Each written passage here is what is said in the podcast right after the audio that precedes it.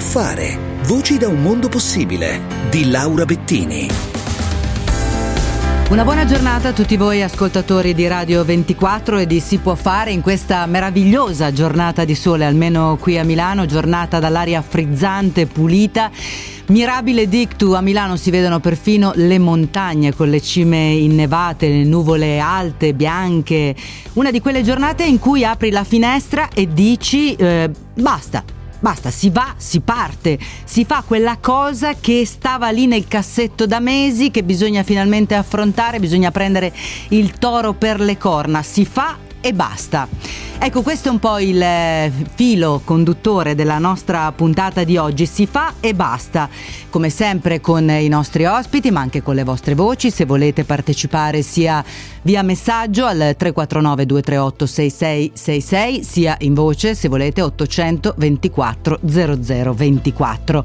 Ebbene, c'è qualcuno già in linea pronto a partire, in realtà per domani, non tanto per oggi, però insomma se il tempo tiene le cose gli andranno bene. Lui è Filippo Scorza, cofondatore di Skillando, promotore di questa iniziativa che si chiama Skillando Italian Tour. Buongiorno.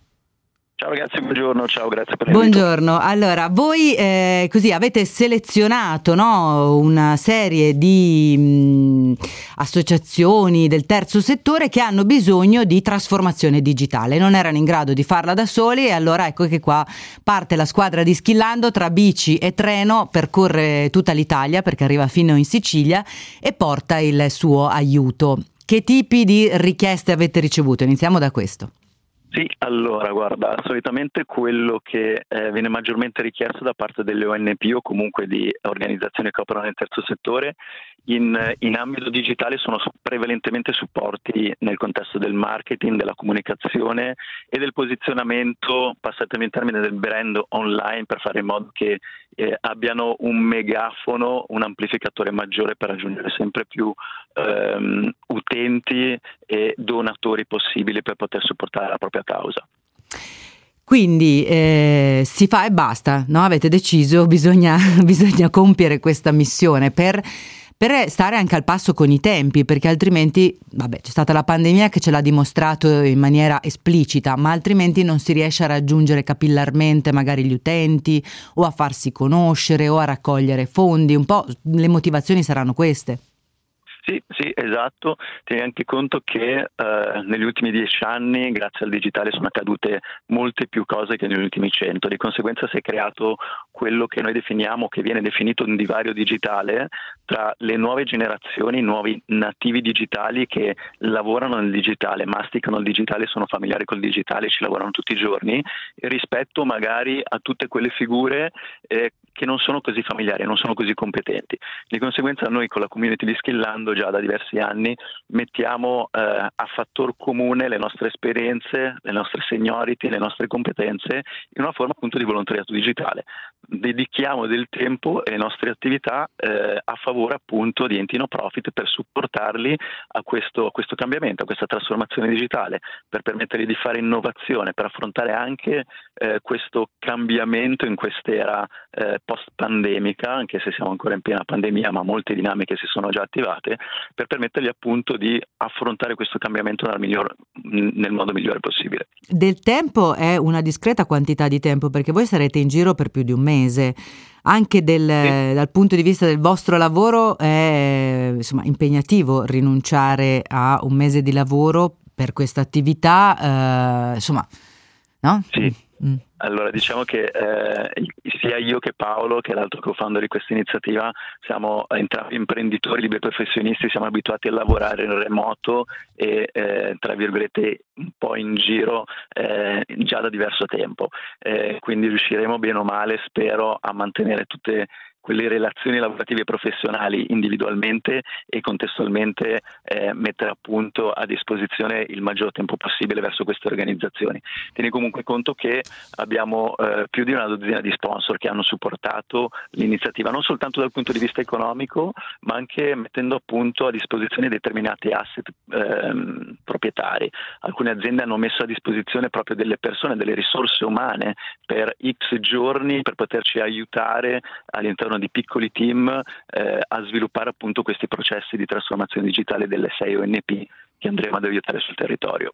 E poi avete un affiancamento, visto, uh, sono una, due, tre, quattro, cinque, sei eh, affiancamenti specifici, eh, tipo si parte con la Lega Italiana per la lotta contro i tumori, poi dopo il, il Centro Diabete Romagna eh, e così via, che fanno degli approfondimenti specifici che vi accompagnano in che modo?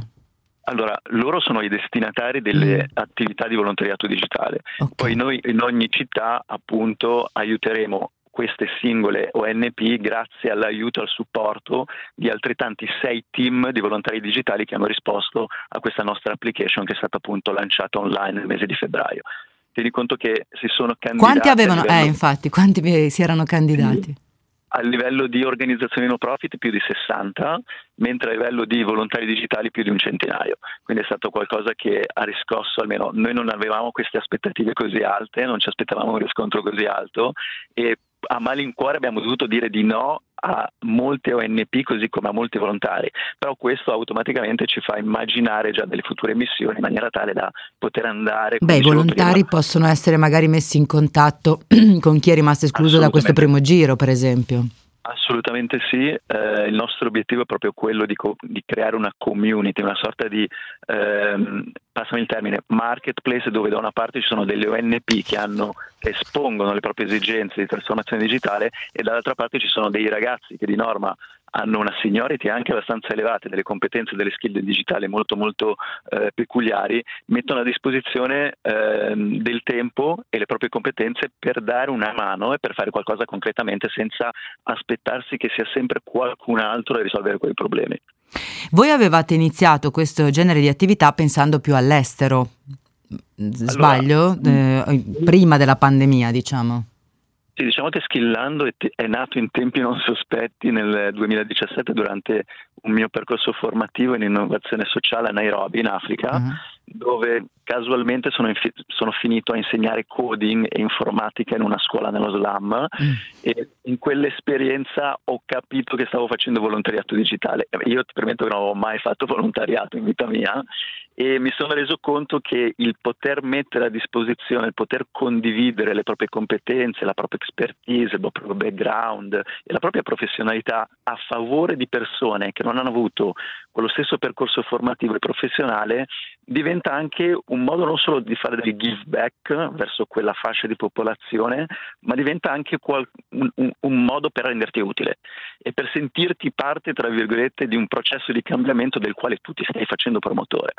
Quindi quando sono tornato in Italia avevo chiesto, avevo lanciato questa call to action sui miei canali e eh, chiedendo appunto chi, chi volesse l'anno successivo tornare in Africa a fare, a fare volontariato digitale, ma costruito in una maniera veramente, veramente minimale. Eravamo veramente cinque ragazzi che anziché andare in vacanza in Spagna siamo andati, siamo tornati in Kenya a fare volontariato digitale. Mm e tra quei ragazzi c'era appunto Paolo eh, che oggi è co-founder di questa iniziativa e che mi ha sempre dato mano a mano a costruirla e che oggi è parte attiva e integrante di tutti i processi, di tutte le iniziative. E poi questa esperienza che e comunque già questo orientamento che avevate diciamo, è stato rivolto verso l'Italia nel, nell'ultimo anno per mh, comprovate esigenze poi alla fine. A volte sì. pensiamo di Ovviamente tu avevi avuto quell'esperienza in Africa, avevi pensato di tornare in Africa, poi dopo guardandosi in giro uno si rende conto che può fare del volontariato digitale anche qui, ma come, come capita in tanti settori e poi. Assolutamente sì, ce ne siamo resi conto l'anno scorso in pieno lockdown quando abbiamo lanciato questa piccola iniziativa di volontariato digitale remoto, quindi totalmente online, per supportare tutte quelle scuole che dovevano affrontare eh, la, la, crisi dovuta ovviamente all'impossibilità da parte degli studenti di frequentare fisicamente in presenza le lezioni. Di conseguenza eh, cosa abbiamo fatto? Abbiamo aperto uno Slack, un canale Slack dove sono entrati più di 20 organizzazioni, tra cui enti scolastici, enti no profit, e grazie appunto alla community di Skillando, grazie a più di 200 ragazzi, ragazzi li abbiamo supportati a livello di eh, consigli, di mentoring, di piccoli supporti, di attività pratiche proprio per permettergli di continuare a erogare le proprie attività in, in maniera totalmente digitale. Grandi. Allora Filippo, grazie davvero, eh, buona, buona, biciclettata, buona, ci vorranno grazie anche le gambe oltre che le dita in questa... proveremo, ci proveremo, non siamo ciclisti ma ci proveremo. Dai, eh, grazie a Filippo Scorza che è stato con noi, Paolo Marazzi che appunto con lui poi dopo ha fondato Schillando che è... Eh, ehm, ciò di cui abbiamo appena parlato, eh, questa iniziativa Schillando Italian Tour parte domani. Abbiamo un piccolo spazio per la viabilità e ci ritroviamo subito dopo.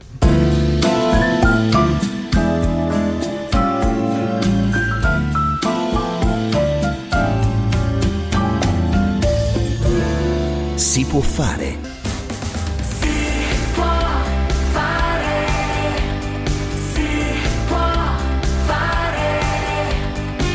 Si può fare. Do you remember when we fell in love? We were young and innocent then. Do you remember how it all began? It just seemed like heaven, so I did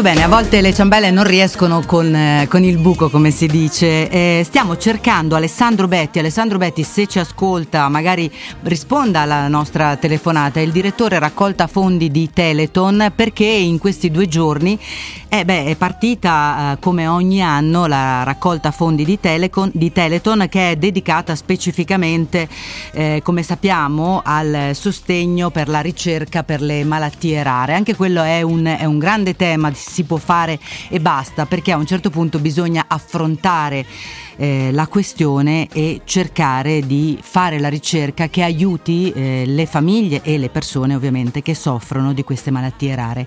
Alessandro Betti che appunto avrebbe dovuto parlarci di questa raccolta fondi non eh, ci sta eh, rispondendo al telefono e quindi stiamo cercando in tutti i modi di ritrovarlo, stiamo cercando anche perché le ciambelle come dicevo non riescono sempre con il buco, stiamo cercando di eh, far rispondere al telefono anche l'ascoltatore che ha chiamato poco fa, del quale non riusciamo a rintracciare il, il numero di telefono.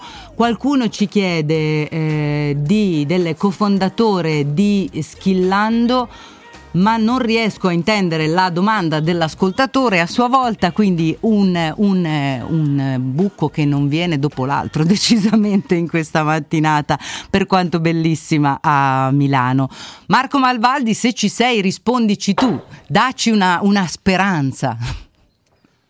Ci sono! Oh, Uno, t'abbiamo uno. strappato al tuo caffè e ti abbiamo anticipato a questo momento. Vabbè, vabbè, e a volte come no, si, si può fare e basta, bisogna semplicemente pro- andare avanti, the show must go on, come si dice. Esatto, esatto, anzi non, te- non- non diamo l'impressione che questa cosa non fosse preparata come era effettivamente da circa una quarantina di giorni, perché eh, eh, a volte le cose capitano e te ne devi fare una ragione. È successo anche a un simpatico professore eh, di greco e latino di Oxford che una- circa una quarantina di anni fa ha prenotato una vacanza con la famiglia in Galles.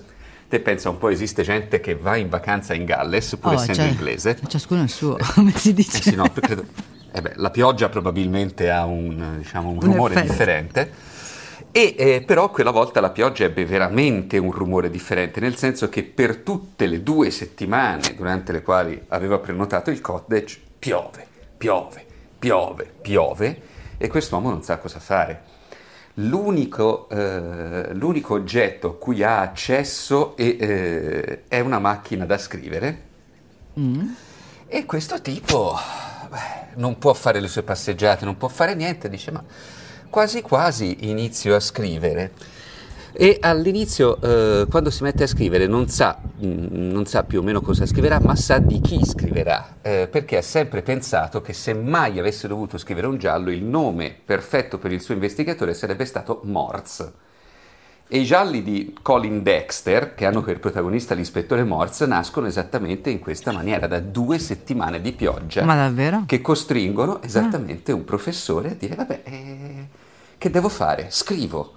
Eh, eh, Beh, cioè, poteva da- andare peggio, eh, voglio dire. Eh, Alla fin fine queste due settimane le ha impiegate bene, Esattamente. con soddisfazione di molti lettori. bella- Esatto. Ma la cosa bella è che succede tantissime volte, non troppo lontano da dove sono io adesso e da dove sei nata te a Follonica. È successo un caso esattamente analogo, un bambino che viene portato in vacanza a Follonica, il primo giorno di vacanza prende gli orecchioni, quindi non può uscire di casa per un mese e la mamma cosa fa? La mamma premurosa e amorevole gli regala un libro sulla magia e delle carte, no? Che è normale, tranquillo, solo che quel bambino si chiama Antonio Binarelli. Ah, vedi il caso, vedi il caso. Vedi il caso, esattamente, e tutti noi che ci ricordiamo le mani di Trinità che mescolano le carte sul tavolo e fanno giochini allucinanti, quelle mani non sono chiaramente di Terence Hill, ma sono di Tony Binarelli, uno dei più grandi illusionisti italiani. Ecco, vedi il caso, cioè a volte il si può fare qualcosa che non avevo programmato, ma eh, devo fare qualcosa perché altrimenti l'alternativa è stare qui come un pero, e, e ti porta a scoprire delle facoltà che non avresti mai nemmeno sospettato. So che può sembrare una banalità, però uno le scopre solo al momento in cui ci si trova, fino al momento in cui non si trova di fronte al, diciamo, alla- alla- al momento di dover scegliere, al momento di dire eh, e mo che faccio, eh, semplicemente, semplicemente non lo sai. È il- A la- te è capitato la- qualcosa del genere? Nella Eh beh, scrittura, allora- per esempio, sei stato anche tu costretto dalla pioggia a scrivere oppure no? Eh, No, dalla pioggia no, dalla tesi. Io ho cominciato tesi. a scrivere il primo libro proprio per salvare la mia salute mentale mentre facevo la tesi di laurea, perché... Non ne eh, potevi più fatto- di- No, no, te immagini, io sono un chimico teorico. Stavo quindi tutto il giorno di fron- in una stanzina di fronte ai cessi, che in quel momento erano anche in rifacimento, era luglio, e eh, i dipartimenti di chimica non hanno né un aspetto né tantomeno un odore gradevole. Ecco, per cui a luglio ti puoi peggiorati dai, che- dai bagni? Mm. Esattamente, quindi eh, l'unica cosa con cui mi potevo svagare era il computer su cui stavo facendo i conti per la tesi. Allora avevo due alternative, o i videogiochi o mettermi a scrivere. Dopo un mesetto il videogioco a cui giocavo all'epoca, che si chiamava Doom 2, l'ho finito. Eh, che fai? Dopo che eri in campione mondiale di Tetris, dopo che eri campione Esatto, mondiale esatto. di qualunque E- altra cosa, con la tesi ancora lì che pendeva, non, non finita, dici mi distraggo scrivendo. Esatto, ma la cosa bella è che mi sono messo a scrivere pensando al contrario della situazione nella quale ero. Cioè, pens- eh, sono in un posto buio, brutto, fatiscente, puzzolente. Dove, vorrei stare? essere? Beh, eh, con i miei amici al bar a giocare a carte. Sì, ma a carte in un giorno feriale, eh, in orario lavorativo, chi ci gioca? I pensionati, i vecchietti. E vorrà dire E via via, poi vorrei essere al vecchietti. mare, vorrei essere in pineta, vorrei essere nella villetta e andiamo avanti di questo passo. Beh, però era bello, così in qualche maniera ti risollevava, però secondo me ti ha portato via un bel po' di tempo alla fine dalla tesi, ti ha distratto un po' dalla tesi. Eh, sì, ma eh, diciamo che ecco, per dirla con Confucio non mi posso lamentare ecco, dell'andamento delle no, cose. no, Credo no, che- chiaro che la- poi dopo ha preso una piega diversa. Ti chiedono esattamente su cosa verteva la tua tesi. Adesso, perché c'è Al- gente che al- deve sapere tutto, preciso, preciso. Eh, era una- pol- era una- uno studio teorico sull'effetto della polira- polarizzabilità elettronica nelle transizioni multifotoniche. Eh, Sì, io eh, me la roba- leggo, guarda, stasera se me la mandi me la leggo. No, no, ma aspetta, aspetta, la cosa bella è che c'erano all'epoca in Europa due esperti di questo, eh, di questo campo, cioè le transizioni multifotoniche a livello teorico. Uno era il mio professore, l'altro era Angela Merkel. No, ti prego. Ancora non politica, esattamente. Quindi tu hai fatto corrispondenza con, l'Ang- con Angela Merkel, magari? No, ho conosciuto il marito, ma non, eh, ma Non non la Merkel. Poi, se quando sono entrato nella ricerca attiva, si era già ritirata, e poi, diciamo, eh, dopo, dopo pochissimo tempo, la, la vita ha portato entrambi in un'altra direzione. Però, ecco. Diciamo che quell'argomento lì allontana Fa- le persone dall'argomento. Esatto, esatto, fa talmente schifo che uappa, magicamente È rimasto solo il tuo professore cosa. di Pisa, è rimasto solo lui. No, credo abbia smesso anche lui e si dedica Al giardinaggio, lo so. secondo me. Spero. Vabbè, quindi la- c'è spazio, insomma, per chi vuole fare ricerca in quel campo lì c'è spazio, soprattutto per chi è in cerca d'autore, diciamo. Diventerai il, il più grande esperto del mondo in quell'argomento, assolutamente. Si può fare e basta, va bene, non ne- e non se ne parli più. Marco, ti ringrazio per eh, così, adesso ti lascio il tempo di bere il caffè che non ti ho fatto bere adesso e ci ritroviamo dopo GR24. A Ciao. dopo, a Ciao. dopo, ciao.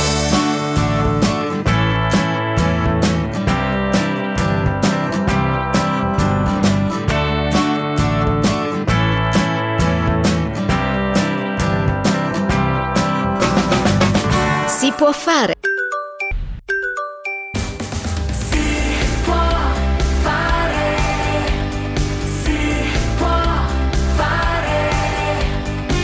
Si può fare,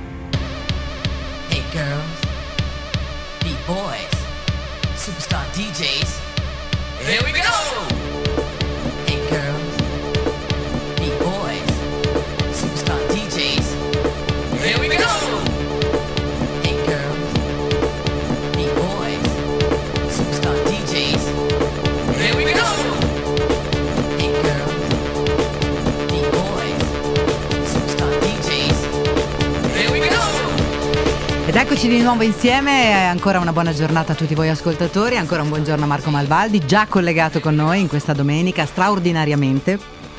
Assolutamente, anche, e ho fatto in tempo a prendere il caffè, quindi sono in piena forma. Sei pronto? Eh, assolutamente. Allora, noi stiamo eh, parlando del, appunto di ciò che si può fare e basta, no? di prendere il toro per le corna, affrontare una situazione.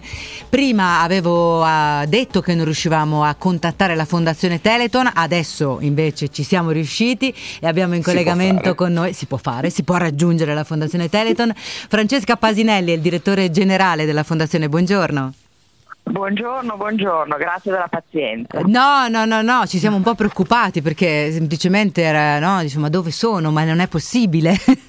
in una Eh. giornata così importante poi per la fondazione, perché l'1 e il 2 di maggio eh, siete un po' in, in tutte le piazze. Certo, è l'anticipo un po' della festa della mamma, però è giusto partire per tempo. Perché è una Eh, raccolta sì. che è dedicata per l'appunto alle famiglie che hanno eh, bambini, persone con malattie rare, e in particolare le mamme che mh, se ne prendono cura. Sì, le mamme che poi sono in fondo quelle che hanno voluto che nascesse Teleton, perché Teleton nasce per volontà di mamme, mamme di bimbi affetti eh, da distrofia muscolare, una mamma in particolare che invece era una volontaria che lavorava per l'Unione Italiana alla lotta alla distrofia mu- muscolare e che decise di muoversi, decise che si poteva fare, eh, cioè coinvolgere gli italiani in questa battaglia e quindi fondò Teleton. E oggi pure stiamo invitando ad una mobilitazione collettiva, stiamo chiedendo di scegliere, di sostenere ancora una volta la ricerca scientifica eh, condotta da Fondazione Teleton con questi cuori di biscotto che chiediamo che vengano acquistati nelle piazze, sono dei cuori, di, di un biscotto buonissimo a forma di cuore, eh, in tre gusti, in bellissime scatole di latta dove si possono conservare anche dei ricordi. E degli Ehm, altri biscotti magari perché poi dopo insomma... e- ed eventualmente degli altri biscotti, esattamente, e poi ci sono tante cose appunto che si possono conservare in queste bellissime scatole e ricordare così in questo modo che la ricerca scientifica è un'impresa che continua sempre, che non può essere interrotta. Eh, credo che mai come in questo periodo no, abbiamo capito quanto sia importante la ricerca scientifica per risolvere gravi problemi di salute, eh, gravi problemi di salute come quelli che stiamo vivendo in, questi, in quest'anno, così in realtà ci sono persone che li vivono permanentemente, che nascono affetti da malattie genetiche, eh, che sono malattie gravemente invalidanti, eh, talvolta incompatibili con una vita lunga proprio e quindi la ricerca scientifica ha bisogno di tanto tempo, di tanto impegno, di tanta pazienza, ma è solo da lì che vengono le soluzioni, che vengono le cure. Noi certo, a proposito di tempo, voi avete 30 anni di storia ormai, quindi cioè, si, si può forse anche comin- cioè, fare dei piccoli bilanci della strada che avete percorso. Direi Ma molto... Certamente, sono stati anni, 30 anni fantastici perché sono tre- stati 30 anni in cui intanto sono state fatte uscire dal buio queste malattie. Abbiamo reso queste malattie genetiche rare che proprio per la loro rarità erano sconosciute qualcosa di familiare. E poi abbiamo soprattutto finanziato ricerca scientifica che ha fatto progredire le conoscenze al punto da arrivare a curarne sei di queste malattie. Guardate che mettere a punto sei terapie, tra l'altro messe a punto eh, fino alla prova proprio clinica dell'efficacia sul paziente, eh, è un fatto straordinario perché i tempi di sviluppo di una terapia sono lunghissimi e noi siamo in fondo una piccola organizzazione. Però ehm, abbiamo curato per primi al mondo e anche con tecnologie molto innovative questa tecnologia che è la terapia genica che ha veramente permesso di salvare delle vite bambini che come dicono i loro genitori sono nati due volte e il nostro sforzo continua non solo sempre attraverso programmi di ricerca, eh, la vita media di questi pazienti negli anni si è allungata moltissimo. Pensate quando noi eh, siamo nati, un paziente affetto da distrofia muscolare moriva intorno ai 12-13 anni di vita, adesso riescono ad arrivare a 40 anni, eh, per certe forme di, di distrofia eh, hanno addirittura dei figli, no? Sono noi tra le nostre testimonial di quest'anno abbiamo delle pazienti che sono appunto eh, diventate adulte, hanno studiato, lavorano e hanno potuto anche realizzare il sogno di una maternità. Eh, quindi veramente Le cose sono di- cambiate. Le cose si sono- parla di pari opportunità, eh, le, le vere pari opportunità le concede anche un programma di ricerca scientifica che permetta la vita a qualcuno che è nato eh, con pochissime aspettative di vita. Ed è per questo che chiediamo oggi agli italiani ancora una volta, in fondo lo chiediamo più volte nel corso dell'anno, no? lo facciamo a dicembre, lo facciamo adesso, di, di- di andare in piazza. A Milano oggi c'è il sole, ieri era una giornata terribile, pensavo Sì, a quei sì. volontari Poveri, che avevano davvero. dei banchetti in giro per la città. Eh, spero che oggi vengano gratificati da- dalla vista di persone che vanno a passeggio e così via, anche perché sono più di 4.000 i volontari che in tutta Italia stanno distribuendo. E a proposito cuori, di no? digitalizzazione di cui abbiamo detto prima, comunque sì, c'è, c'è anche l'online adesso perché anche Sì, Teleton è ovviamente al passo con i tempi. Mm. Anzi, l'online ci ha salvato lo scorso anno perché grazie all'online e a una comunicazione con i nostri donatori noi siamo riusciti durante tutto l'anno scorso non solo ad aggiornare su quello che stavamo facendo, ma a continuare proprio il dialogo con tutte le persone che ci, sostegn- ci sostengono e per fortuna, sì, sì, anche quello no? è frutto dell'innovazione, credo. Certamente, certamente. E di grandi programmi di ricerca. Sì.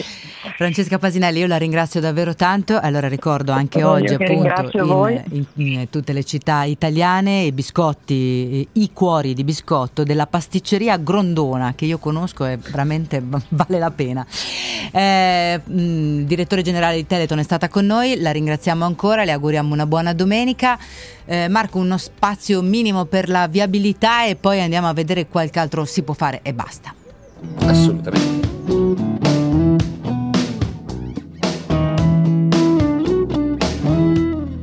Si può fare. Si può fare, si può fare, Si può fare. Non è facile pensare di andar via e portarsi dietro la malinconia. Non è facile partire e poi morire per rinascere in un'altra situazione, mondo migliore.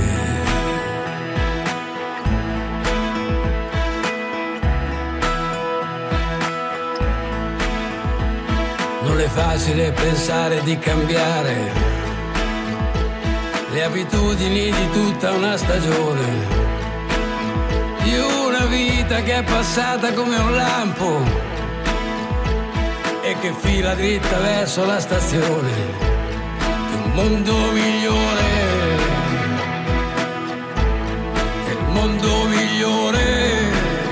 È un mondo migliore sicuramente quello che avevano in mente i volontari che si sono riuniti all'inizio solo a Bassano del Grappa attorno a un progetto per la riqualificazione, la pulizia del- del- di un quartiere.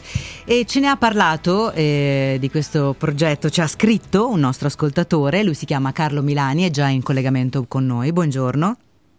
Buongiorno. Carlo Milani, Oh, ideatore c'è, e realizzatore dell'iniziativa Ci sto a fare fatica, lei ci ha scritto appunto nelle, nelle scorse settimane e, e questo progetto che è nato su un quartiere di Bassano poi via via è diventato un progetto altro che eh, ultracomunale. Quanti sono ormai i comuni che fanno riferimento a voi? Eh, adesso più di 100, Mm, più, di di 100 100. comuni. Allora, ci spieghi un po' come, come funziona, perché c'è tutto, non c'è solo una questione di pulizia, ma c'è tutto un progetto premiante per chi partecipa. Sì, sì, sì.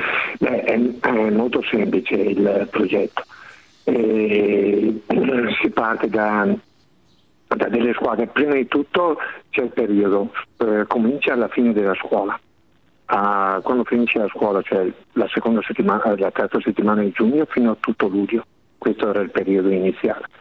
Ci sono squadre formate da 10 ragazzi dai 14 ai 18 anni che vengono seguiti da un tutor che sarebbe un ragazzo un po' più grande, 18 ai 25 anni, e un handyman, sarebbe un- una persona che sa fare le cose. Questi vengono, questa squadra è composta da 12 persone che in realtà c'è, c'è un volontario e 11 ragazzi e vengono chiamati un- o, o dalle associazioni sportive o dai quartieri o comunque dove c'è bisogno e fanno dei lavori Di manutenzione. fare fatica, sì, bisogna fare fatica. Ok, quelli che non- gli altri non farebbero, su un bene pubblico immagino. sì, su un bene pubblico eh, le persone che li chiamano, le, le istituzioni che li chiamano devono fornire materiali. Quindi eh, la scuola fornisce la vernice per ridipingere il- eh, dove c'è da ridipingere o perlomeno eh, il comitato di quartiere fornisce i sacchi per raccogliere la spazzatura, le, le erbacee, queste cose qua. Mm, e dopo abbiamo fatto tanti murales eh, in giro per Bassano, soprattutto so, nelle staccionate degli asili eh, in giro per Bassano e adesso c'è il progetto di perché non è finito questo progetto, ci sono altri due passaggi da fare. Un passaggio è che il costo deve essere eh, sostenuto dei buoni dalla comunità, ma soprattutto da- dalle attività produttive e in cambio fare i murales per eh, riqualificare un po' l'ambiente industriale e commerciale che c'è in giro per, Eh. per quanto riguarda Bassano al Veneto da questo punto di Ah, vista. Aspetti un attimo Milani che. Marco Malvaldi voleva farle una, do- una domanda. No, la domanda Sì. è questa perché uno degli, aff- degli eff- aspetti molto belli di questo progetto è che viene dato valore alla fatica perché chi si presenta e chi eh, effettivamente fa fatica non viene ringraziato con una stretta di mano ma con dei buoni che può spendere in determinati eh, negli ambiti principali della nostra quotidianità, cioè c'è proprio un controvalore riconosciuto direttamente alla fatica. Qua- come, come funziona questa- questo aspetto?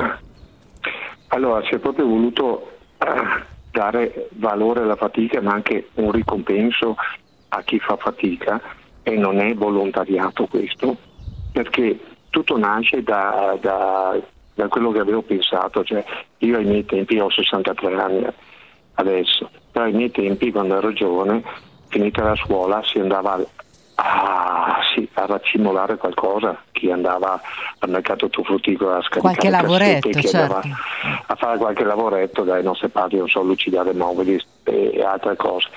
Però c'era un corrispettivo a questo, venivi pagato poco ma venivi pagato. E la stessa cosa volevamo trasfor- eh, portare in questo progetto. Per cui questo non è volontariato, sia chiaro, c'è una persona che fa volontario e sono le persone eh, che sono mm, di handicap, che sono persone anziane che hanno anche voglia di stare in mezzo ai giovani e che insegnano a questi a fare alcune cose. A come scartavetare o come tirare lucido un muro o come eh, dare la pittura, cioè che bisogna saperla dare, non si può, c'è un senso. Certo, ci vuole un, non è che un lavoro va fatto bene, Però insomma. eh. i ragazzi devono essere ricompensati. Io le faccio l'esempio, Eh, il primo anno, nel 2016, abbiamo fatto anche le due settimane invernali durante le vacanze di Natale. E, e abbiamo fatto la conferenza stampa alla fine, verso la Befana, verso il 6 gennaio. E praticamente davamo i, i, i buoni fatichi alla fine, per Ah. cui la conferenza stampa c'erano un sacco di ragazzi. Io eh, abbiamo fatto la conferenza stampa in centro Bassano e io sono arrivato in bici. Quando sono uscito, finita la conferenza stampa, stavo togliendo il lucchetto alla bici. Nel frattempo sono usciti dei ragazzi e c'era una ragazza, mm, faccio una premessa, all'interno di questi gruppi scegliamo anche dei ragazzi, cioè ehm, ci sono dei ragazzi che hanno delle difficoltà, che hanno un po' di problemi. Eh, c'è una cooperativa che ha seguito questo progetto che fa anche eh, assistenza, fa, ha, ha- ha sott'occhio tutta a Bassano, tutta la situazione giovanile. E c'era questa ragazza che è uscita, stava fumando ed era, e faceva, parlava con i suoi compagni dicendo lei adesso ho due buoni fatica che sono 60 euro però si trasformano in 120 perché il, il negozio di abbigliamento gli dava il 20% in più e ho alcuni soldi e adesso vado, con- vado in questo negozio e mi compro un paio di jeans che mi ricordo anche la marca ma non voglio dire per non fare pubblicità ed era contentissima felicissima questa persona Eh, non, certo. de- non devo chiedere niente a mia mamma e io ho capito quel momento che avevamo fatto bingo Certo. che proprio avevamo Li avevate motivati, avevate dato un senso al loro Sì. lavoro e anche la possibilità di avere una ricompensa, quella desiderata. No? Mi compro i jeans. sì, sì. Chiede Esatto. un'ascoltatrice come avete risolto un problema, se c'è un problema assicurativo e se è stato risolto Sì. come. Mm. È stato risolto subito. Beh, eh, allora, io avevo un amico, ho un amico eh, che ha un'assicurazione che ci ha creduto. Perché comunque non è stato molto semplice, cioè, questo progetto è nato nella mia testa nel 2014, l'ho presentato al- all'amministrazione, però come al solito non ci sono i soldi. Mi sono trovato lo sponsor e ho trovato tutto, nel senso che i ragazzi prima di eh, andare a lavorare, tra virgolette, fanno un corso di sicurezza e abbiamo un assicuratore che gratuitamente uno degli sponsor assicura i ragazzi.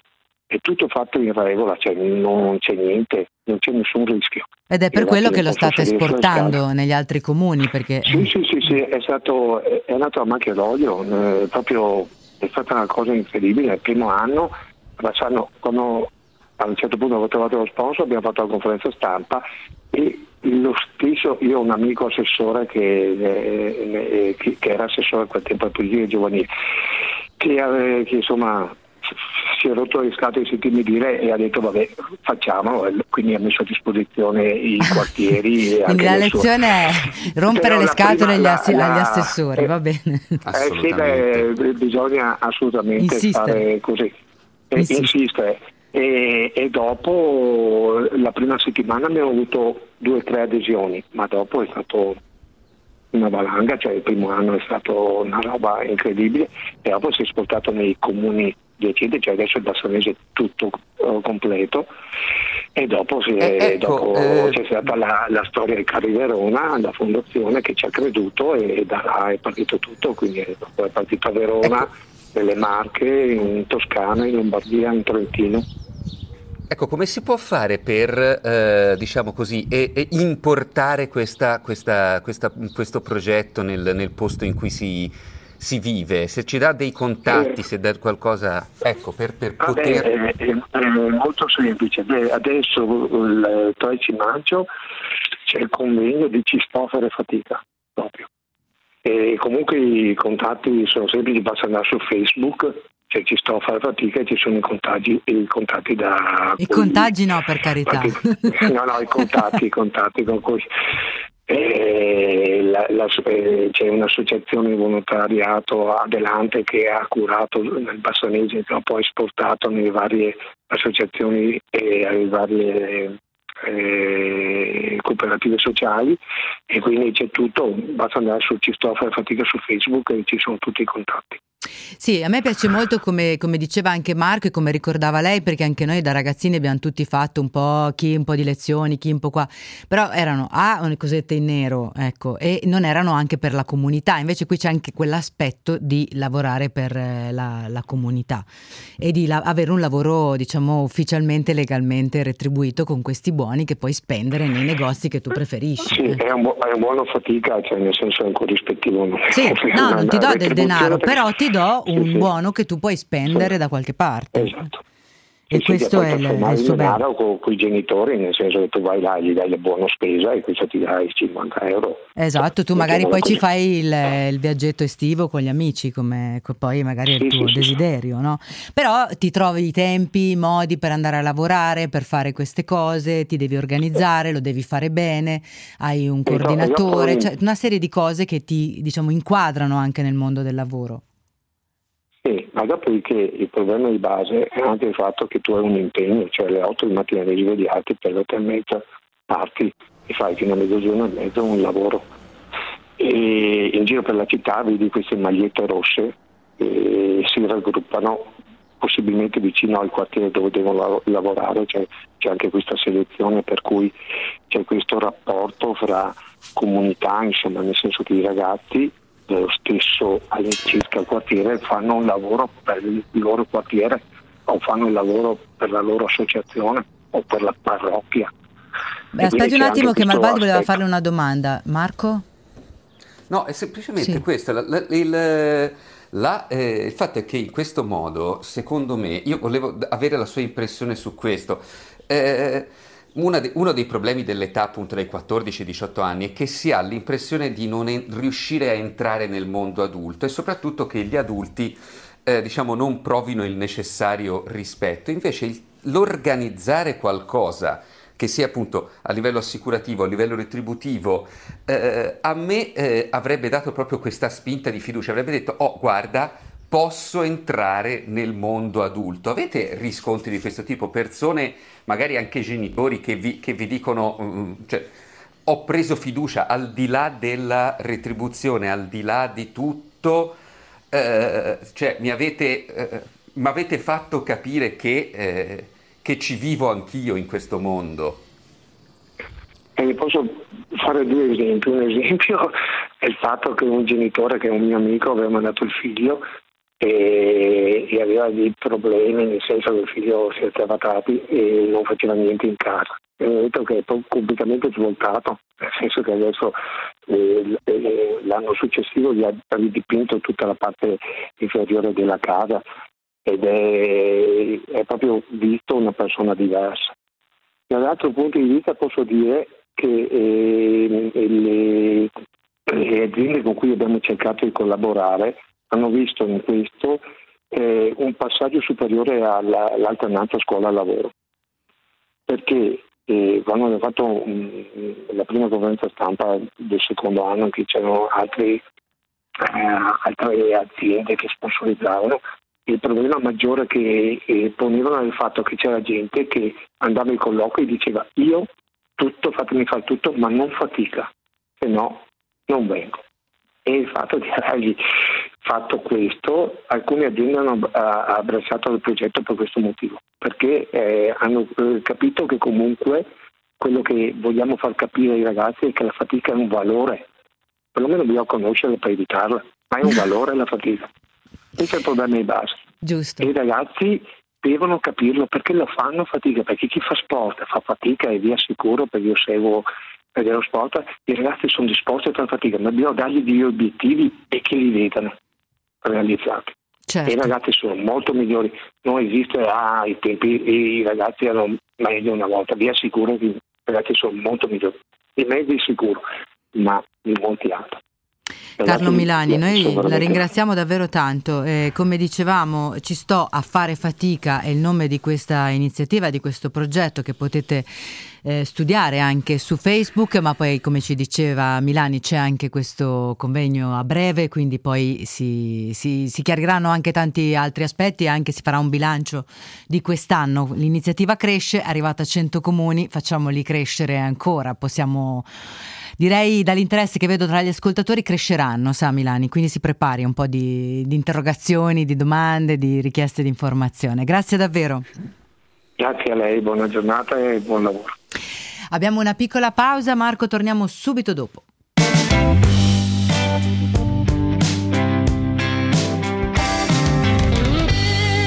Si può fare.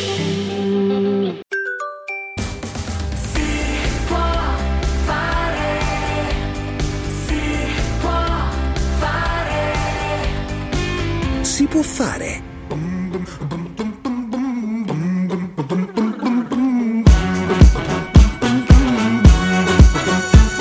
Don't know when we're going home, but your friend could come along.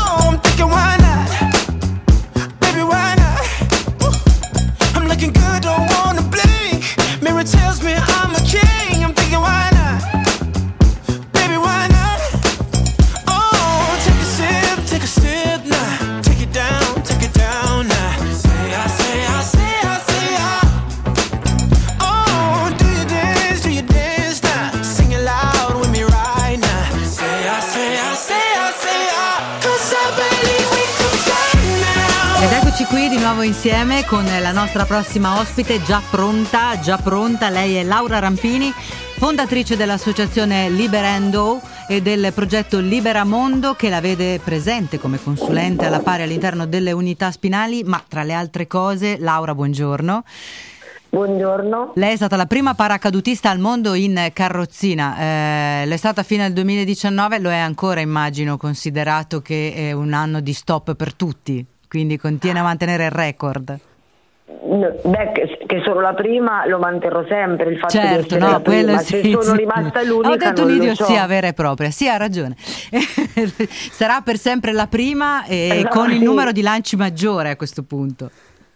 Beh, questo è da vedere perché poi non so se è venuto qualcun altro. Io ho 164 lanci all'attivo e, e quindi eh, il, più il primato per me, quello che conta è il primato personale la realizzazione del sogno, di un sogno che avevo fin da quando era bambina. Certo. Perché poi il primato, il primato è un titolo che che non ha nessun tipo di valore rispetto a quello che è realizzare un sogno e, realizzare su- e realizzarlo soprattutto in condizioni ehm, diverse dagli altri paracadutisti, diciamo, via. Certo, certo. Allora, la, la- la sua vicenda è, ehm, ma la, riassumiamola mo- molto rapidamente. Nel 95, a 22 anni, lei ebbe un incidente che eh, appunto eh, la, la lasciò in carrozzina. Adesso non voglio fare tutto il percorso, comunque questo è, però eh, la questione è che lei questa cosa l'ha affrontata eh, con determinazione, superato il primo periodo che lei dice a tutti i pazienti quando li incontra va affrontato. Dopodiché bisogna cominciare a, present- a- progettarsi un futuro e recuperare i sogni che si avevano. E lei diceva appunto: Io avevo questo sogno, eh, del lancio con il paracadute, che io non condivido con lei perché ne ho il terrore, eh, però che è riuscito a, realizzare e questo è il, il bello del, del percorso per, per il quale noi l'abbiamo chiamata in questa puntata in cui stiamo parlando di quello che si può fare quando si decide di farlo, quindi quando si decide di affrontare una cosa e di risolverla. Allora io, guardi, vi permetto di cambiare il titolo, a- vi- visto che sono io come ospite, il si può fare, il si può vivere, perché la cosa fondamentale è quella, è ritrovare la voglia di vivere, perché tutto parte da lì. Qualunque tipo di, di avvenimento possa avvenire nella vita, sia che sia un incidente, una qualunque altra cosa, perché io dico sempre una carrozzina che si vede, ma chi è che non ha una carrozzina nel cuore? Quindi un punto di ripartenza nella vita ce l'avremmo sempre tutti, ma anche più di uno. Eh, momenti nei quali si tocca il fondo e che bisogna risalire. E la cosa fondamentale è trovare la forza in se stessi per risalire, perché trovare la forza per ricominciare è comunque altrettanto doloroso, perché non è così facile e scontato. Eh, sicuramente eh, riferendomi al caso specifico, dopo un evento così traumatico, il cambiamento è abissale, è incredibile. E, e io come dico ai ragazzi, ragazzi come voi ho pianto, ho sofferto, mi sono arrabbiata, però vivo perché si può vivere e nessuno potrà mai dirvi che sarà facile, perché comunque noi avremo sempre un compromesso quotidiano con la vita, dalla mattina che ci svegliamo fino alla sera che andiamo a letto però la possibilità di vivere una vita a 360 gradi con la consapevolezza di avere una carrozzina e quindi dei limiti oggettivi eh, è possibile e, ed io ho scelto di vivere ma non è stato immediato perché comunque sia eh, è un impatto veramente violento, è una sentenza senza appello. La vita non ti chiede il permesso, No, il succede, permesso o la certo. scelta. Succede e basta e non c'è nessun perché. All'inizio ci si perde dietro il perché proprio a me, il perché è successo a me, Perché- ma non c'è un perché, non esiste un perché, succede e basta. E la cosa eh, fondamentale è affrontare il dolore, perché per poterlo superare il dolore bisogna viverlo, affrontarlo. Il dolore non si può respingere o far finta che non esista. Il dolore va affrontato. Io dico, vi dovete godere il dolore, tra virgolette, ve lo dovete godere perché nessuno ve lo potrà mai togliere. E una volta superata quella fase, c'è la fase del voltare pagina e guardare al futuro, ricominciare a guardare al futuro. Io mi ricordo che la sensazione che provavo era quella che si era spenta la luce del mio futuro, non esisteva più un futuro. Eh, il presente mi sembrava impossibile da vivere e il passato era troppo doloroso da ricordare perché non me lo potevo riprendere. Poi pian piano si è riaccesa quella luce in quel futuro che ancora era lunghissimo perché avevo 22 anni, si era accesa quella luce nel futuro, il presente mi resi conto che beh, non era poi così impossibile da vivere, difficile ma non impossibile e poi quel difficile con il tempo diventa sempre meno difficile perché ci si abitua ad una condizione diversa che diventa normale. Certo. E, E, e- e la lei dice una cosa, perdoni se la interrompo, una cosa molto bella che leggevo eh, nell'intervista che ho qua davanti, eh, anche la necessità di, cioè a un certo punto entra la necessità di spiegare agli altri che ci si sta costruendo il proprio futuro, che quindi bisogna eh, che gli altri non ti guardino per proteggerti, no? non finiscano per vedere in te, dice lei, la, la sola disabilità, ma una persona con delle ambizioni, con dei desideri. Questo, questo dipende soprattutto da noi. Nel momento in cui tu ricominci a, piace- a piacerti per la tua nuova condizione e a sentirti una persona, non una persona disabile, perché siamo persone, indipendentemente dal fatto di avere una carrozzina, ma dobbiamo essere primi noi a sentirci persone. E da quel momento in cui la tua, la- la tua sicurezza, la tua determinazione, quando tu ti poni con le altre persone, vedono te, non vedono la carrozzina. Quindi fondamentale è riacquistare la- le, le proprie sicurezze, anche se eh, non è semplice, ci vuole il tempo, ci vuole da fare tanto lavoro su se, stesso, su se stessi, ma non per dimostrarlo agli altri, per vivere la, vita, la propria vita dignitosamente come è giusto che sia, come tutte le persone, perché il vocabolario eh, ci obbliga a, a- a questa divisione normodotati e disabili. Ma eh, normodotati e, e disabili sono delle persone che hanno un cuore, una testa, hanno dei sogni, hanno una vita, hanno lacrime, sorrisi e, e quindi una uguale dignità e un uguale percorso di vita, persone e quindi fondamentale è sentirsi una persona, non una persona diversa o una persona disabile, perché gli altri non ti vedranno così. Se tu per primo ti senti una persona, a prescindere. Sicuramente, sicuramente. Marco, non so se volevi intervenire perché non, ho, non, non ti Ne, sentivo. ne- Mm.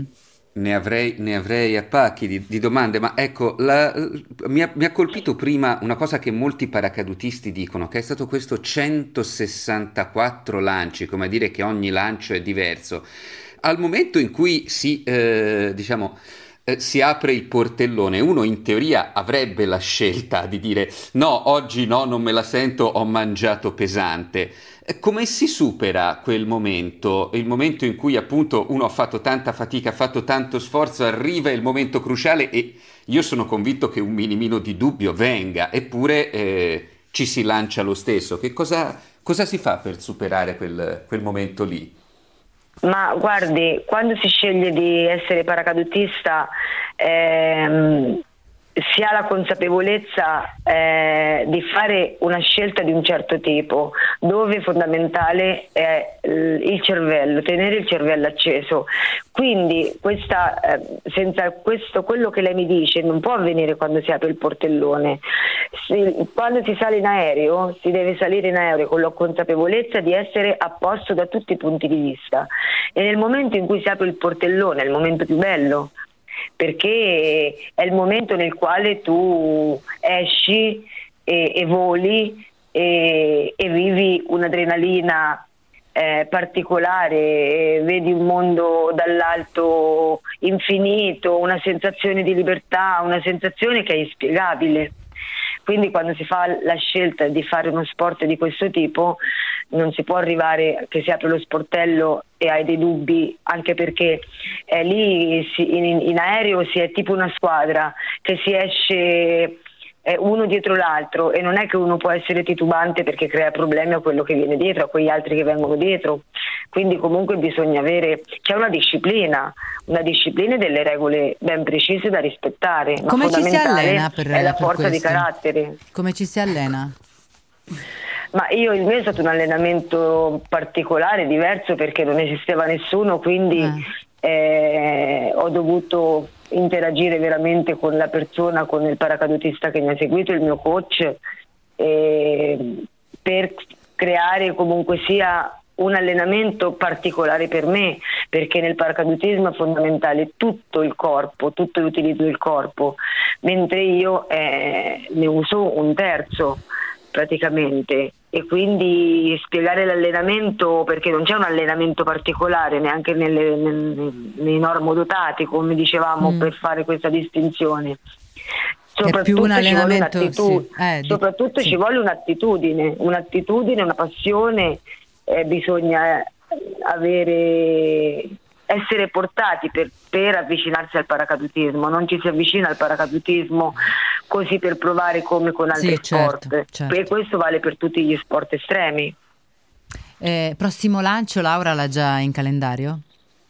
No, io penso per il momento di aver archiviato con i Ah. lanci. Eh, ho, ho raggiunto la mia bella L'obiettivo. età di 48 anni e, e no, no, l'obiettivo io ce l'ho sempre in testa di volare e, e- e non ti passerà mai la voglia di volare, però per diversi motivi eh, ho dovuto sospendere e, e mi sono completamente dedicata alla mia, grande, alla mia più grande passione poi alla fine, che è quella del progetto Liberamondo, del quale parlava inizialmente, consulente alla pari nelle unità spinali, che è un progetto dat- al quale ho dato vita nel 2009 eh, grazie anche al sostegno eh, di un'azienda che ha creduto fortemente in questo progetto che era solamente una mia idea e che poi è diventato nazionale. Questa azienda è GS Gestione Sinistri di Belluno, ma io dico l'azienda, ma sono le persone che fanno la differenza e quindi ehm,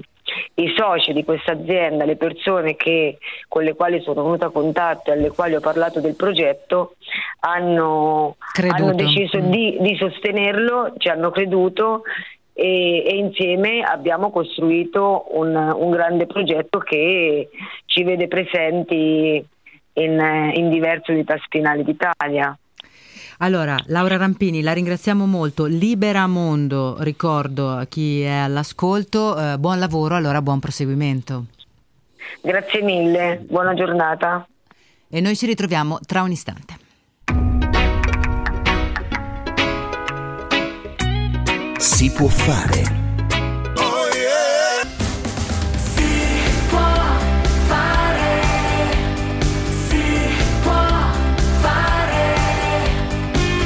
Si può fare. E fa il cameriere, l'assicuratore, il campione del mondo, la baby pensione, fa il ricco di famiglia, l'eroe nazionale, il poliziotto di quartiere, il rottamatore, perché lo fai? E fa il candidato, poi fai l'esodato, qualche volta fai il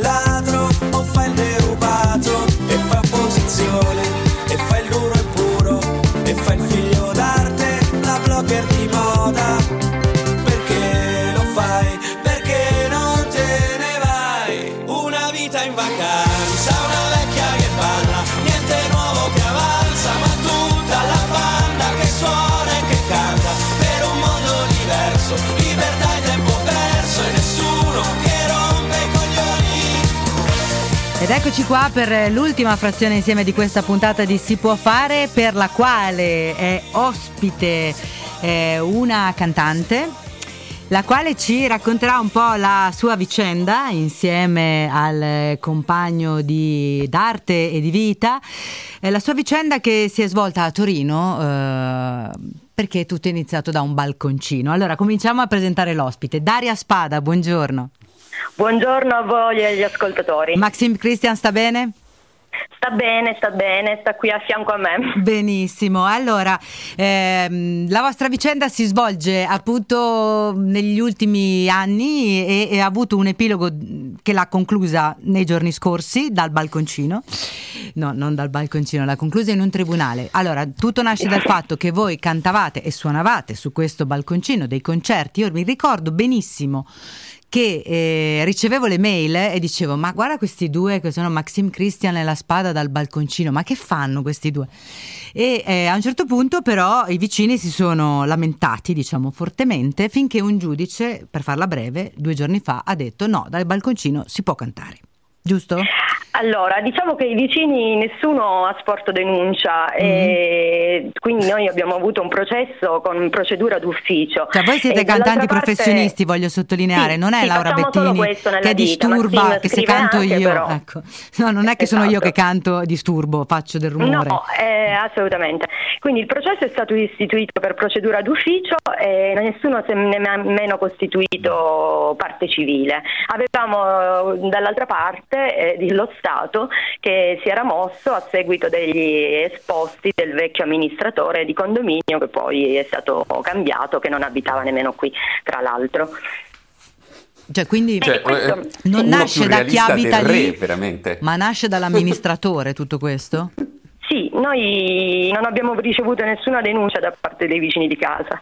È un reato penale procedibile d'ufficio, questo di disturbo alla quiete e al riposo delle persone, alle occupazioni delle persone e si può procedere in questo modo. Quindi è venuta la polizia giudiziaria, che poi sarebbe il corpo dei vigili urbani, e ha detto che qui effettivamente c'erano ipotesi di reato. Ha mandato tutto alla procura che ha ritenuto di non archiviare ma di istituire e di istruire un processo e, e niente, è durato due anni e mezzo, ci sono Infatti. state 12 udienze, 30 testimoni eh, e finalmente questa storia si è conclusa.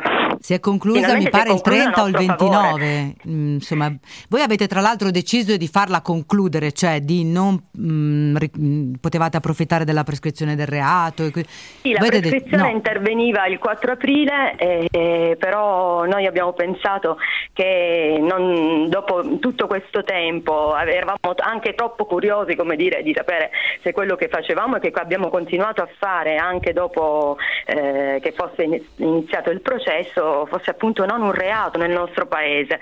E quindi abbiamo deciso eh, insieme alla nostra avvocatessa Elisa Costanzo di rinunciare a questo benefit pur di avere una sentenza, insomma sono colpevole e innocente anche per dire, rispetto eh, di tutte le persone che avevamo coinvolto, vicini di casa e artisti come non so, Giuseppe Culicchia, Luca Morino che qui si sono esibiti e che sono venuti a testimoniare a favore. Mm. Voi facevate questi concertini ogni quanto, per curiosità? Allora, noi lo facevamo ogni domenica dalle 5 alle 6 del pomeriggio, Un'ora, quindi. un'ora la domenica pomeriggio. Sì, e non in un orario del riposino, insomma, E, non è e nemmeno in sovrapposizione con la partita, mi permetta di dire. però chi- Neanche in sovrapposizione. Giustamente Marco dice neanche quando c'è la partita. Per cui magari no, uno poteva arrabbiarsi. esattamente cioè- dopo le partite, perché qui tifano e quindi abbiamo pensato anche a quello. E vi sarete informati con i vicini, immagino, cioè sarete andati a, a dire ragazzi disturbiamo mica se portiamo Monio Vadia con la chitarra sul balcone a cantare, cioè mi immagino che si sia creato un, minimo noi di nelle empatia. assemblee ecco. condominiali non abbiamo mai ricevuto una votazione contraria, c'è sempre stata un paio di vicini contrari, eh, però per dire nelle ultime assemblee anche chi era contrario ha votato a favore, quindi non c'è mai stata una maggioranza assembleare tale eh, per poter mettere che ne so, un avvocato, uno studio legale, non so, eh, cose di questo tipo. E scusi una cosa, voi state in via Mercanti se non mi ricordo male, no? Sì. Quindi e sotto il balconcino si creava un certo qual assembramento, come funzionava la cosa? Perché mi immagino che quel- a qualche persona, al- voi avete incominciato sette anni fa, qualcuno sarà arrivato a sentirvi anche dal vivo. Allora, è iniziato nel 2011 e mh, da che assistevano poche persone, si è sparsa la voce chiaramente e abbiamo fatto anche un bellissimo primo maggio con 400 persone, sì, um, siamo orgogliosi di questi eh, assembramenti che abbiamo creato. Certo che eh, erano tutti personcine, quindi nel senso non c'era nessun problema, non si è mai verificato niente di negativo che oggi si potrebbe facilmente associare all'idea di assembramento. Eh, oggi non ve lo farebbero fare, sarebbero tutti multati per, per Beh, certamente assembramento. ci per- sono nuove regole, quindi non si può certamente quello, far quello. Eh, infatti No, no, dovrete un sto- po' aspettare per, per riprendere, credo. Beh, noi diciamo che eh, pensiamo appunto che il nuovo balconcino alla luce di questa sentenza deve- debba anche eh, proporsi eh, diversamente. Eh, oggi con questa sentenza prima di tutto tutti gli artisti, almeno quelli che hanno a disposizione un balcone, possono mm, avere un palco proprio personale per legge e quindi non vedo perché eh, devi venire a suonare sul mio balcone se hai un tuo balcone. Quindi pensiamo di ospitare solo artisti che non hanno balcone o comunque quelli che lo hanno. La diciamo, selezione all'ingresso mettete. Lei ha il balcone oppure no? No, perché noi non siamo solo noi a suonare, quindi vengono sempre dei gruppi ospiti e questo. E in quanto Io ho una mansarda Covid- eventualmente, fa cassa Cosa, di risonanza.